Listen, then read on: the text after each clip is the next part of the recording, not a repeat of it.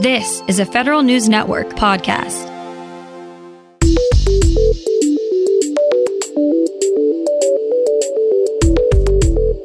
Coming up on today's Federal Newscast, more federal dollars were spent on multiple award contracts last year than any year before.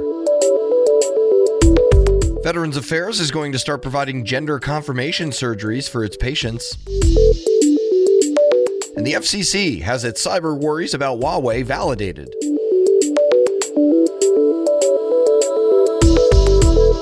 These stories and more in today's Federal Newscast.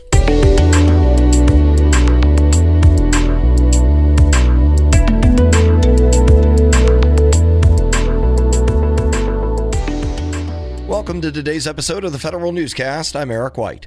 Agencies spent more money through multiple award contracts in fiscal 2020 than ever before. New analysis from Bloomberg Government found the government obligated $159 billion through more than 2,000 of these acquisition vehicles. BGov says about one half of all MACs spending was for IT and professional services last year. Since 2016, the Defense Department's reliance on multiple award contracts grew by 50%, while civilian agency use grew by 33%. Small businesses also did well through MACs, winning about 33% of all awards for the second year in a row in 2020. Some changes at the General Services Administration's Federal Acquisition Institute. FAI is migrating its training application system to Cornerstone On Demand. Cornerstone On Demand is a software as a service platform hosted by the Defense Acquisition University. The new system is called FAI CSOD. FAI says it's trying to meet the speed and agility needs of the modern acquisition workforce. Another cybersecurity shared service is one step closer to being available for agencies. Federal News Network's Jason Miller tells us more. The Cybersecurity and Infrastructure Security Agency will begin giving agencies a new set of tools later this year to do more to limit ransomware, phishing, botnet, and malware threats. CISA awarded a $112 million contract to Accenture and Cloudflare to roll out a new domain name system resolver service through its Quality Service Management Office, or QSMO shared service. Under the five year deal, agencies will receive tools to ensure websites employees are going to are trustworthy. CISA will offer the services to agencies at no cost. Jason Miller, Federal News Network. Navy Rear Admiral Francis Morley is nominated as the next principal military deputy to the Assistant Navy Secretary for Research, Development, and Acquisition. In that role, he'll be facilitating the procurement and development of Navy and Marine Corps platforms and weapon systems. Morley is currently serving as the director of the Navy International Programs Office. The Navy is having trouble keeping some of its key sailors, Federal News Network Scott Maucione reports. Officers in charge of operating ships are leaving the Navy at higher rates or changing to different jobs. A new report from the Government Accountability Office finds that after 10 years, only 33% of surface warfare officers stayed in their careers. That's compared to 45% from similar positions within the Navy.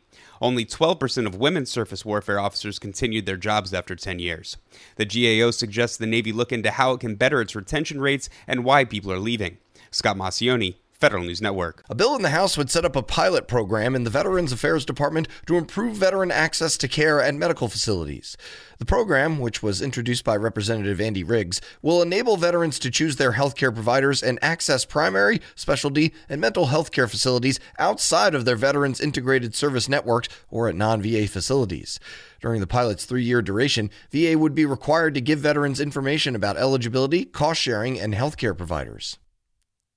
VA plans to add gender confirmation surgery to the list of benefits it offers to vets in its healthcare system.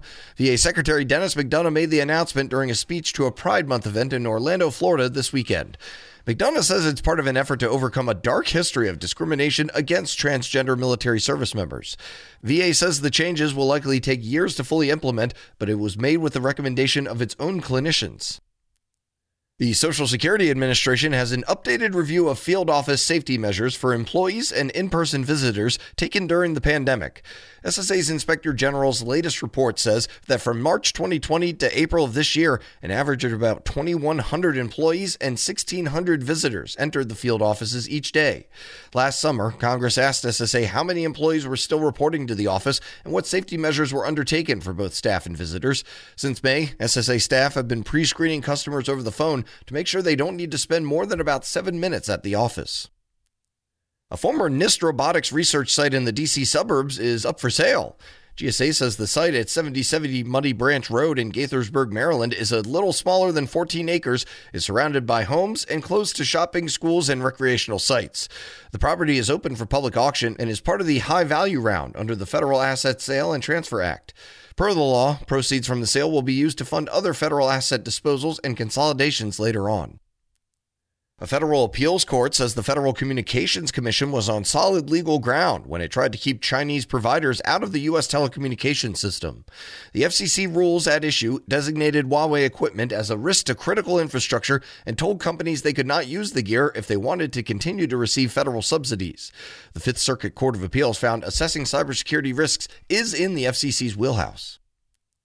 And the Library of Congress's Digital Innovation Laboratory is under new management. The library recently appointed Nicole Saylor as chief of the Digital Innovation Lab, which supports its digital transformation efforts and its digital collections. The position is new and intended to oversee experimentation with new ways of integrating the library's collections with technology. Saylor previously served as director of the Archive of Folk Culture at the Library of Congress's American Folklife Center. You can find more information about these stories at federalnewsnetwork.com, search Federal Newscast, and subscribe to the Federal Newscast on Podcast One or Apple Podcasts. I'm Eric White.